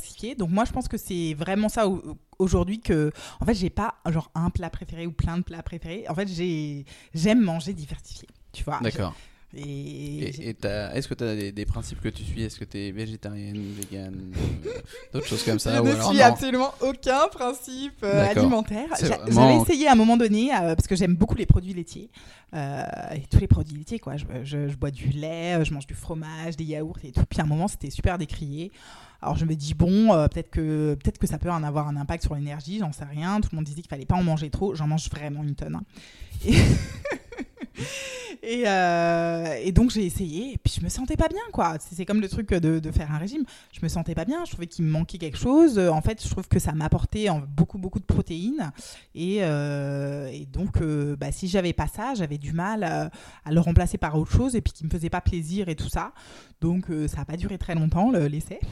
et je, je, mange de nouveau des produits laitiers parce que, après, je pense que les produits laitiers aussi, du coup, je m'étais un peu renseignée là-dessus. Et c'est un truc où euh, en fait, tu, gardes l'enzyme ou tu la perds. Euh, je crois que c'est pour le lait, par exemple. Euh, bah, si tu n'en manges plus, donc c'est-à-dire que si tu bois plus du tout de lait pendant un moment donné, c'est pour ça qu'on dit qu'à un moment donné, les enfants, quand on, ici ils sont sevrés, puis qu'ils continuent pas à boire du lait en bouteille, pour le coup après, et ben en fait après ils, perdent cette enzyme du lait et, donc après ils font partie de cette population qui peut pas digérer le lait. Mmh. Moi finalement, comme j'ai jamais stoppé et que j'ai toujours bu du lait, euh, bah, toujours en pleine croissance. Voilà, je en pleine croissance, mais ça se voit, je suis très grande. et, euh, mais ouais, pour moi, en tout cas, ça me pose pas de problème du tout au niveau de la digestion, mais je pense que c'est parce que c'était en continu. D'accord. Ouais, donc tu te refuses rien, tu, tu te fais plaisir. Ouais, c'est ça. Est-ce que tu aimes du coup te cuisiner? Ah, excellente question. en fait, c'était moi qui cuisinais avant d'avoir les enfants, tu vois. Alors, je sais pas que j'aimais ça, mais bon, je cuisinais avant d'avoir les enfants euh, légèrement.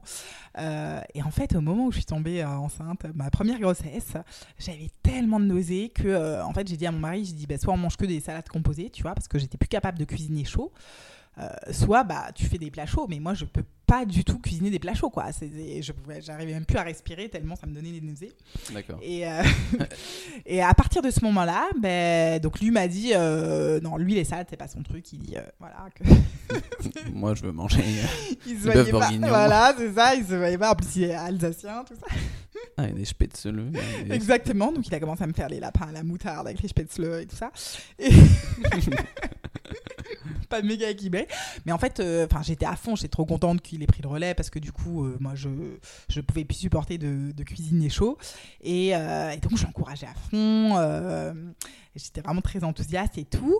Donc au début, c'était pas du tout, c'était pas très très équilibré hein, ce qu'il faisait. Et parce que voilà, la nourriture alsacienne, c'est- pas comme la nourriture méditerranéenne peut-être. Et au, fur et à mesure des, des années, finalement, il s'est beaucoup plus intéressé. Et puis maintenant, il fait énormément. euh, il cuisine maintenant aussi les légumes, beaucoup de poissons, tout ça. Donc c'est absolument génial. En fait, quand j'étais plus enceinte, j'ai pas dit que j'étais plus enceinte. Il a continué à cuisiner. il a pas vu, ça n'est pas Il a pas vu, j'ai rien dit. Et voilà. Et donc maintenant, ça fait six ans que je cuisine plus. Enfin bon, je dis ça, mais après, c'est quand même moi ce qu'il fait souvent pour les enfants le soir. Par contre, c'est lui qui me prépare. Donc en fait, euh, il fait tout le truc pour la commis. semaine. Euh, voilà, moi je suis commis en fait. C'est lui le chef.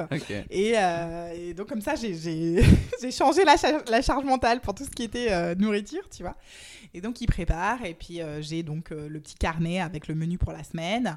Et donc bien sûr après, bah, c'est moi qui vais faire euh, réchauffer ou, ou faire cuire, etc. Mais je sais exactement quoi faire et j'ai pas à me poser la question, donc euh, j'ai pas à m'en préoccuper tout ça. Et après c'est lui qui cuisine pour le coup pour nous deux. Ouais, donc il y a quand même toute une organisation derrière pour euh, les repas de la semaine et tout ça. Ah ouais, c'est énorme. En fait, c'est énorme parce que quand même, quand, euh, quand tu commences à être euh, bah, 4, tu vois, donc je pense que les familles de 6, 7, c'est encore un truc, euh, encore autre un chose. Niveau, exactement. Et, euh, et ouais, tout est organisé. Donc en fait, moi, je peux pas du tout. euh, euh, tu vois, euh, finalement être tenté de manger ça ou ça, déjà parce que je fais pas les courses, et, euh, et après c'est pas moi qui fais les, les menus, etc. Donc j'ai essayé vraiment d'influencer, c'est comme j'aime quand même manger équilibré et tout ça, donc vraiment maintenant il y a beaucoup plus de légumes et tout, et de fruits, donc ça c'est top.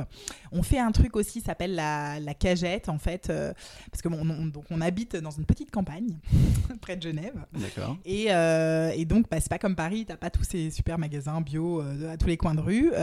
Donc, en fait, il a, y a rien. Il y a rien et personne ne livre. Donc... mais euh, mais tu as ce truc, de, ce système de cagette euh, qui est en fait, euh, c'est des légumes de, euh, de la région. Et donc, on commande ça euh, et on va chercher la cagette juste à côté de l'école chaque semaine. Et alors là, c'est incroyable. Quoi. Au niveau du goût, ça fait une différence. C'est le jour et la nuit. C'est euh, un franc, c'était des, des petites carottes, mais c'est genre ultra fondantes et tout. Enfin, je, c'est pas même plus le même goût que la carotte qu'on a l'habitude Mm. de manger, tu vois. Et donc là, il y a une vraie différence en fait, je pense, dans le choix des produits.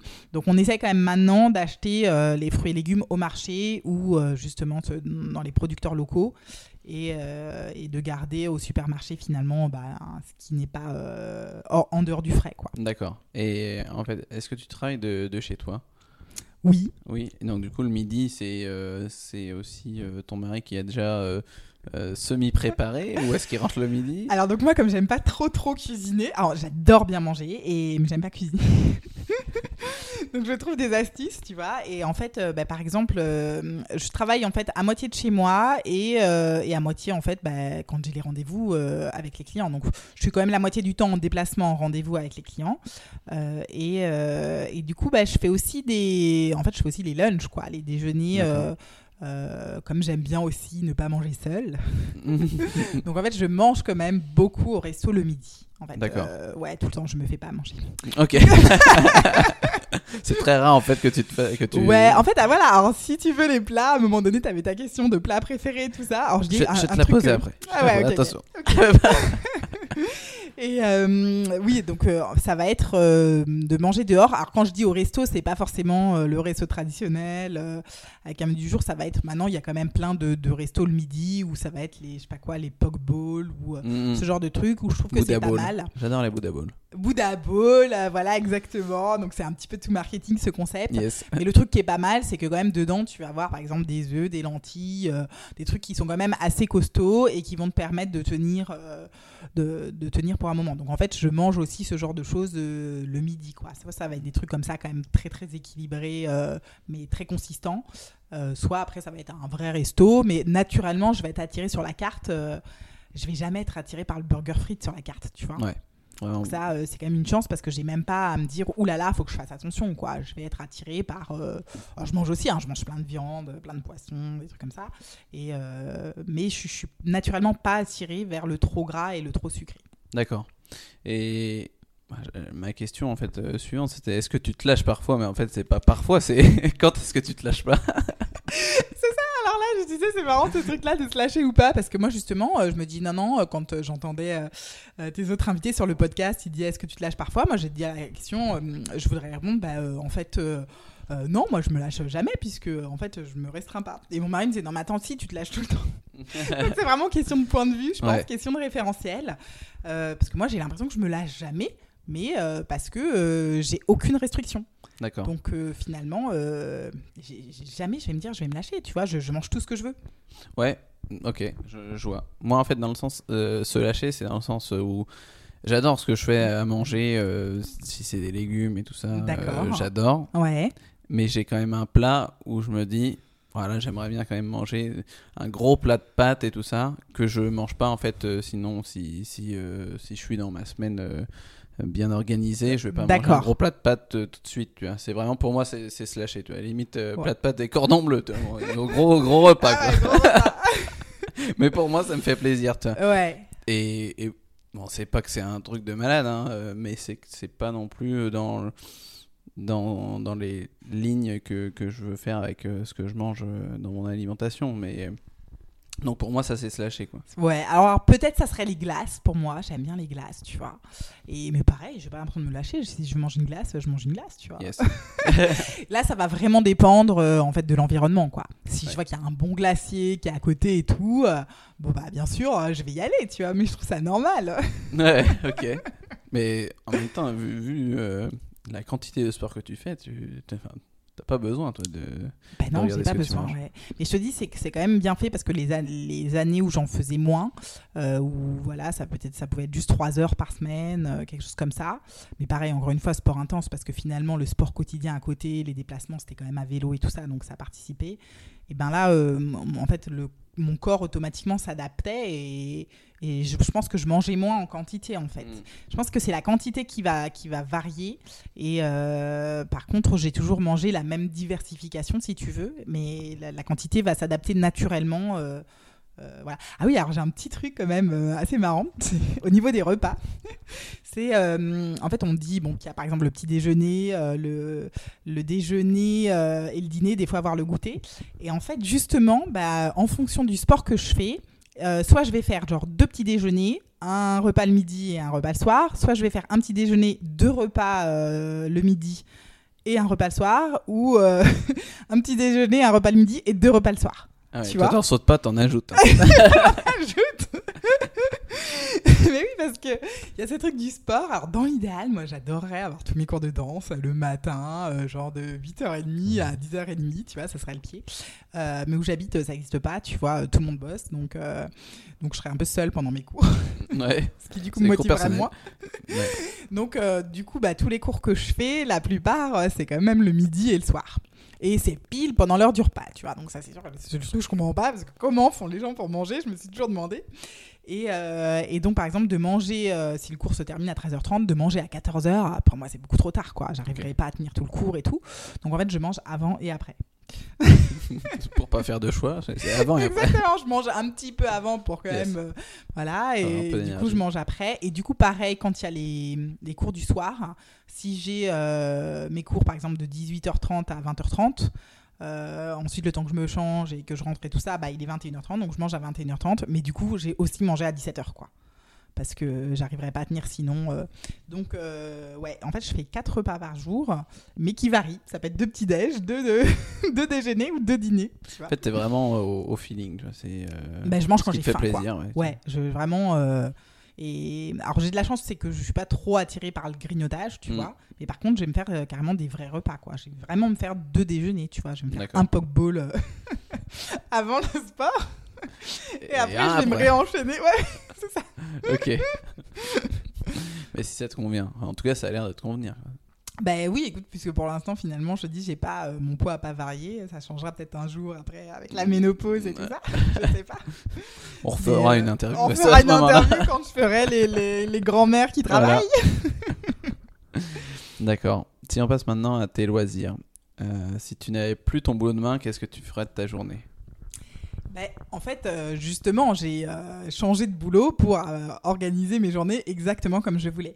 Et, hum, et oui, et, et ta question, je trouve que bah, est très pertinente quand euh, finalement t'as pas fa- ta famille et tout ça. Mais une fois que tu as ta famille, euh, en fait, tu décides plus. Même si j'avais plus de mon boulot, ça change rien. J'ai quand même mes enfants à l'école le matin, si tu veux.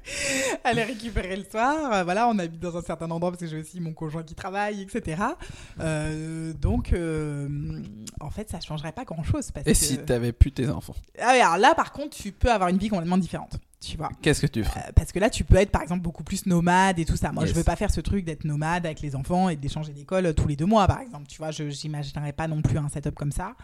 Euh, donc ouais, là, ça changerait. Donc là, je pense que euh, une fois que les enfants sont grands et, et tout ça, ben là, je peux, euh, je pense que je voyagerai en fait beaucoup plus quand même. Là, on est un petit peu limité. On voyage quand même que euh, bah, pendant les vacances. Les vacances scolaires, on s'adapte aussi euh, parce que finalement il y a cinq semaines de vacances par an euh, en tant que salarié hein, euh, pour mon conjoint.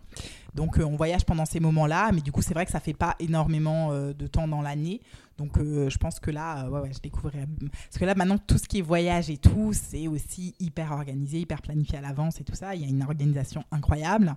si on veut partir tous les deux, il faut qu'on dépose les enfants. En fait, il faut qu'on fasse 5 heures ou 6 heures de route pour déposer les enfants chez les grands-parents et ensuite prendre un avion, etc. Donc Ouais, euh, c'est une vraie organisation militaire. là. Exactement. Donc en fait, ça s'organise carrément six mois à l'avance, euh, avec euh, euh, parce qu'il faut que, les, que ça convienne aussi au niveau des dates avec les grands-parents, tout ça. Euh, et, euh, et voilà, c'est principalement ça qui fait que j'ai une vie, si tu veux, sédentaire aujourd'hui, c'est que il y a la vie de famille qui est là, quoi. D'accord. Et hum, qu'est-ce que tu fais en dehors de ton travail, enfin en dehors, enfin dans ta journée, en dehors de ton travail on a déjà eu un peu euh, des éléments de réponse, surtout que tu vas au euh, au restaurant euh, presque tous les midis, donc euh, j'imagine que tu rencontres des gens aussi là-bas. C'est ça, mais c'est le but. Ah, je vais, euh, j'adore rencontrer des gens, donc beaucoup d'entrepreneurs hein, maintenant, forcément. Ok. Et est-ce que tu, tu fais du coup des restos avec ces entrepreneurs des, Tu vas tu vas voir tes amis, je sais pas, tu vas euh, jouer euh, à pétanque avec tes, tes potes, tu, tu lis. Non, non, tu lis pas parce qu'en fait tu lis tout d'un seul coup. Je donc- lis tout d'un seul coup, donc ça c'était. Qu'est-ce que tu fais en fait de ton de ton de, temps de libre? mon temps Ton- libre euh, entre, entre guillemets, guillemets, hein, voilà. pareil là aussi il faut l'avoir planifié super à l'avance tout ça bah, donc oui je vois mes copines hein, j'aime bien voir mes copines tout ça donc, dans la région de Genève après euh, bah, j'ai gardé aussi des amis d'enfance euh, bah, notamment là comme je suis à Paris euh, j'ai j'ai plusieurs copains d'enfance avec qui j'étais en fait en cours euh, il y a 20 ans donc là, bah, c'est un peu des personnes que je vois un peu en one-to-one après comme ça. Donc là, j'essaie aussi d'organiser ça un peu sur l'année pour les voir peut-être trois fois par an. Je les fais venir aussi, je fais venir des, des gens dans ma campagne. Ça les sort un peu de. Donc on De a des ville. voilà, j'ai des j'ai des très bons copains euh, d'enfance euh, qui viennent. J'ai de la chance, mon mari et les connaît aussi, il les aime beaucoup. Euh, donc bah ils viennent chez moi plusieurs jours, tu vois. Et puis du coup, on va faire du du paddle sur les lacs. Ça c'est bien. ce genre de choses, tu vois, de l'escalade. ils ont mis aussi, toujours au bain des Paquis, t'as un mur d'escalade en fait dans le lac. Donc c'est assez marrant, tu vois. Donc je fais des trucs. Alors, je me rends compte maintenant en te parlant qu'en fait toute ma vie tourne autour du sport. ouais, ouais. euh, moi je me rends compte en t'écoutant aussi. tous mes loisirs, tu vois, même quand je suis avec les potes, en fait, je leur, je leur fais faire du canoë-kayak, euh, du paddle et tout, tu vois. Bah après, ils me connaissent, c'est quand Ouais. ils viennent, ils savent, tu vois. que c'est pas juste pour se relaxer euh, sur une chaise longue. Mais alors que. ça- Non, j'ai plein de moments où je- où de chill out, où je me relaxe sur la chaise longue aussi, tu vois. euh, Ça, euh, je pense que j'ai des phases très actives, et puis après, euh, j'ai des phases cool, quoi. D'accord. Et voilà, qu'est-ce qu'il y a d'autre? Bah, Si je, je participe à tous ces événements aussi avec d'autres entrepreneurs, euh, donc on va dire euh, peut-être euh, à peu près deux fois ou trois fois par mois. Je suis dans un réseau de femmes entrepreneurs euh, qui s'appelle Genuine Woman, euh, qui est en Suisse romande, mais qui débarque là aussi maintenant en France et en Belgique. Et, euh, et donc il y a plusieurs événements qui sont organisés. Moi, ce qui me convient assez bien, c'est les petits déjeuners. Il y a un, petit déjeuner euh, par mois qui est organisé, donc ça, j'essaie d'y aller.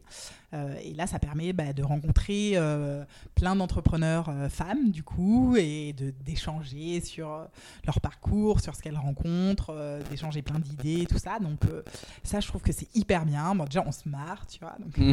C'est aussi un peu le lien social qui casse un peu la solitude de l'entrepreneur. Et, euh, et en même temps, bah, ça t'apprend pour ton business. En fait, je combine vachement, tu vois, j'ai pas ce truc d'avoir euh, le boulot et le les loisirs. Hmm. En fait, c'est un peu tout combiné. Et donc, mes loisirs, ça va être de, de rencontrer euh, d'autres entrepreneurs et de passer un bon moment, de rigoler et en même temps bah, d'apprendre plein de trucs super intéressants, tu vois. D'accord. Ça va être ça. Après, tout ce qui est activité culturelle et tout, j'avoue que dans la région où on est, il y en a pas. Et Il y en a moins que tu vois qu'à Paris et tout, donc euh, ça on, on fait pas trop, ça ça me manque un petit peu, tu vois. euh, je pense que si j'étais à Paris, j'aurais l'abonnement pour aller à l'opéra tout le temps, Hmm. ce genre de choses. Donc, euh, comme on fait pas ça, bah, ça c'est plus du temps pour autre chose. Et puis, du coup, un peu comme je te disais, les voyages euh, qu'on essaye. Là, je re- reviens de Copenhague. Ah ouais. Pareil, j'ai un peu combiné, si tu veux, euh, business trip et, euh, et loisirs. Et en fait, euh, je fais les deux. Et euh, donc ça, c'est voilà, sur le temps des loisirs. J'essaye de découvrir un peu euh, un nouveau pays, en fait, chaque année. Au moins, été aussi à, à Hong Kong l'année dernière. J'avais jamais été en Asie. J'ai de la famille là-bas. En fait, j'ai mon neveu qui est né là-bas et du coup, je suis allée le voir. Euh, ça m'a motivée parce que sinon, je ne l'aurais pas vu avant plusieurs mois. Et euh, j'ai profité pour faire en même temps Hong Kong et Japon pendant, euh, pendant cette période-là. Donc les voyages, je dirais que c'est un truc que j'aime beaucoup dans les loisirs et j'essaye d'en faire quand même un ou deux euh, dans l'année. quoi. D'accord. Si on passe maintenant aux trois questions de la fin. Euh, bon, bah, je sais pas si tu vas avoir. Bon, tu vas trouver des réponses, mais du coup, la première c'était la recette que tu aimes préparer. Bon, alors là, ou bien le plat dont tu ne te lasses jamais. Ce serait plutôt le plat dont tu ne te lasses jamais. Alors, euh, je dis, moi, j'aime vraiment manger diversifié. Donc, euh, je dirais pas que c'est dont je me lave jamais, mais un plat pratique que je fais, par exemple, en ce moment, si jamais je mange pas au restaurant et que je dois me faire à manger à la maison, je me fais des genres de salade d'endives, en fait. c'est pas du tout sexy. Ça Euh, dans moi, des j'adore ça. Ouais. Alors, des endives crues, ouais, ouais, Ouais. j'adore les endives crues. Et donc, c'est des endives crues avec euh, des noix, avec des pommes, euh, avec du fromage. En gros, ça va être ça, tu vois. Et voilà, donc si je suis seule, euh, je me fais ça. Petite puis j'aime bien ma, d'endives. ma- ma salade d'endives, tu vois. D'accord. Euh, deuxième question. Quel est ton film préféré? Alors, je regarde pas beaucoup de films euh, en ce moment, et donc ça fait des années que je, je vais plus, ça doit faire 10 ans que je vais plus au cinéma et, et tout ça, et qu'on n'a pas beaucoup le temps de regarder des films à la maison. Euh, par contre, il y a quand même un film euh, euh, que j'avais adoré, et quand, au moment où j'ai eu mes enfants, il s'appelle Bébé. C'est, je crois que c'est réalisé par Alain Chabat, où il y participe. Donc oui, c'est Bébé, et ça présente en fait un petit peu. Alors, il n'y a pas de parole, ça filme en fait l'histoire des, bébés dans quatre continents différents. Donc, il y a une famille, je crois, japonaise, une de Namibie, je crois. Euh, peut-être euh, une, euh, je sais plus maintenant, une européenne ou américaine, quelque chose comme ça. Donc en fait, il y a quatre cultures, si tu veux, complètement différentes. Et on se rend compte que j'adore ce film parce que déjà c'est trop mignon parce que c'est les, les nouveau-nés et tout. Moi, c'est le ça que j'adore au niveau des enfants. Je trouve que c'est comme des petits animaux qui se déplient et tout. J'a- J'adore total. Et en plus, euh, en fait, je trouve ça génial pour les parents parce que ça permet vraiment de dédramatiser quoi. Et tu vois que en fait, il n'y a pas de commentaires, donc tu, tu regardes juste et tu vois que les bébés sont élevés de façon mais tellement différente que euh, voilà qu'en Asie, il y en avait un, je crois que c'était en Mongolie. T'as le bébé qui se, qui se barre de la maison carrément. mais il part, mais loin, tu vois, genre, je sais pas, à 3 km ou autre. Ouais. Et en fait, mais il n'y a rien autour. Donc, de toute façon, il va revenir, tu vois. Enfin, il n'y a aucun problème. Et donc, euh, ils sont pas, t'es pas du tout élevés de la même façon. Il, y en a, il est suspendu, en fait, dans une espèce d'écharpe euh, au plafond, tu vois, euh, pendant je sais pas combien de temps dans sa vie. À un moment donné, il est tout emmailloté. À un moment donné, il découvre qu'il a des pieds parce qu'il a passé sa vie emmailloté, le bébé. Ah ouais. Enfin, tu vois qu'il y a tellement de styles différents d'élever les enfants euh, que maintenant, nous, euh, on a une pression complètement incroyable. Alors, il faut posséder euh, toutes sortes d'objets de puriculture. Il faut euh, les euh, euh, faire telle méthode Montessori ou je sais pas quoi. Ouais. Enfin, tu vois, il y a un nombre d'impératifs incroyable. Donc, tu te dis en fait, oh, le nombre de connaissances qu'il faut avoir pour être parent, c'est phénoménal et tout. Puis, tu peux te- vite te retrouver complètement débordé par rapport au truc. Alors qu'en fait, il n'y a pas une façon d'élever les enfants, quoi. Genre, dans le monde entier, les enfants ne sont pas du tout élevés de la même façon. Et il y a des cultures où c'est beaucoup plus cool, où les enfants s'élèvent quasiment tout seuls. Ouais. Enfin, en tout cas, ils n'ont pas un adulte sur le dos constamment toute la journée en disant fais pas ci, fais pas ça, fais pas ci, fais pas ça. Et, euh, et en fait, ça se passe très bien. Du coup, euh, ça, je trouve que c'est euh, c'est vraiment le film que je recommanderais, je dirais, déjà parce que c'est vraiment magnifique. Et c'est filmé un peu à la manière d'un documentaire animalier, mais en fait, c'est des bébés. et et qu'en plus, eh ben, ça, ça te permet vraiment de relativiser, de dédramatiser. Tu vas être parent et c'est OK. euh, euh, voilà, tout. Tu, tu vas bien réussir à trouver ta façon et tu feras pas comme les autres, euh, bah, c'est pas grave, tu fais ta façon et voilà quoi. D'accord. Dernière question, est-ce que tu as une anecdote en rapport avec le sport ou l'alimentation? Une anecdote, hein, j'en ai donné beaucoup. hein. Oui.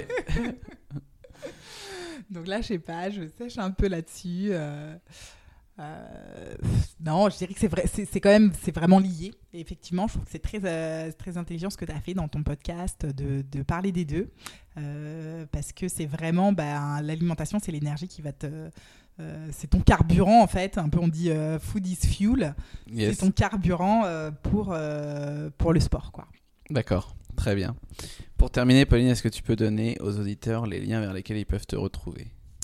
Tout à fait. Alors, bah, j'ai mon site internet, c'est euh, theworkingmums.com, donc euh, T-H-E, après donc working et mums, M-U-M-S.com. Donc ça, c'est pour le site internet. Euh, après, euh, bah, je suis assez active en fait sur LinkedIn, donc je pense que la façon la plus facile pour me contacter, c'est sur LinkedIn. Donc Pauline Barr, alors Barr, ça s'écrit B-A-R, tout simplement. Tu sais, J'ai un nom un peu déjà dans l'alimentation. J'ai tenu à Barre de garder mon... fitness, barre voilà. de fer aussi. barre- Ah ouais, alors là, je les ai tout tu vois, open bar et tout, je les ai Ah ouais. sur bar. Et du coup, j'adore mon nom, je le trouve cool. Alors, j'ai gardé mon nom de jeune fille. Parce que c'est très, très simple et très facile. Et euh, donc, euh, voilà, Pauline Bar, B-A-R sur LinkedIn. Euh, et du coup, on peut m'envoyer les, les messages comme ça. Euh, alors, je, je poste pas mal. euh, je poste peut-être, je sais pas, deux posts par semaine maintenant depuis, euh, depuis que j'ai monté ma boîte. D'accord. Et ça m'a. En fait, j'ai adoré, quoi. Je- genre, euh, j'ai rencontré. ça, ça a débouché sur énormément de rencontres physiques, finalement. Euh, parce qu'après, euh, même si c'est digital, euh, ça reste un petit peu local. Donc finalement, la plupart de, mes contacts maintenant sont quand même dans la région de Genève ou bah, en France et puis à Paris et tout ça. Euh, et j'ai adoré, ouais, vraiment, j'ai une super communauté qui me suit, ça me motive à fond pour continuer dans mon entreprise. Je connaissais pas du tout les réseaux sociaux, j'étais super nulle. J'ai commencé en octobre, je devais avoir 100 contacts. je, vraiment, j'y allais jamais, quoi. J'avais pas le temps dans ma vie et tout ça. Puis maintenant, comme je l'ai intégré dans mon emploi du temps professionnel, euh, et là encore, bah, c'est un peu un combiné, quoi, parce que je, l'utilise de façon professionnelle, mais en même temps, les rencontres que je fais et tout ça, c'est aussi des rencontres dans lesquelles je prends énormément de plaisir, tu vois. D'accord. Donc on- je mettrai les liens là, pour euh, te retrouver sur ton site et sur euh, ton LinkedIn. D'accord, très bien. Bon bah merci Pauline d'être passée sur le podcast. Merci beaucoup à toi, Brice. Ciao. Ciao. Merci d'avoir écouté cet épisode jusqu'au bout. Si comme moi, la voix de Pauline enjouée vous donne le sourire, je vous invite à profiter de cet élan pour vous rendre gentiment sur iTunes ou Apple Podcast et laisser un avis.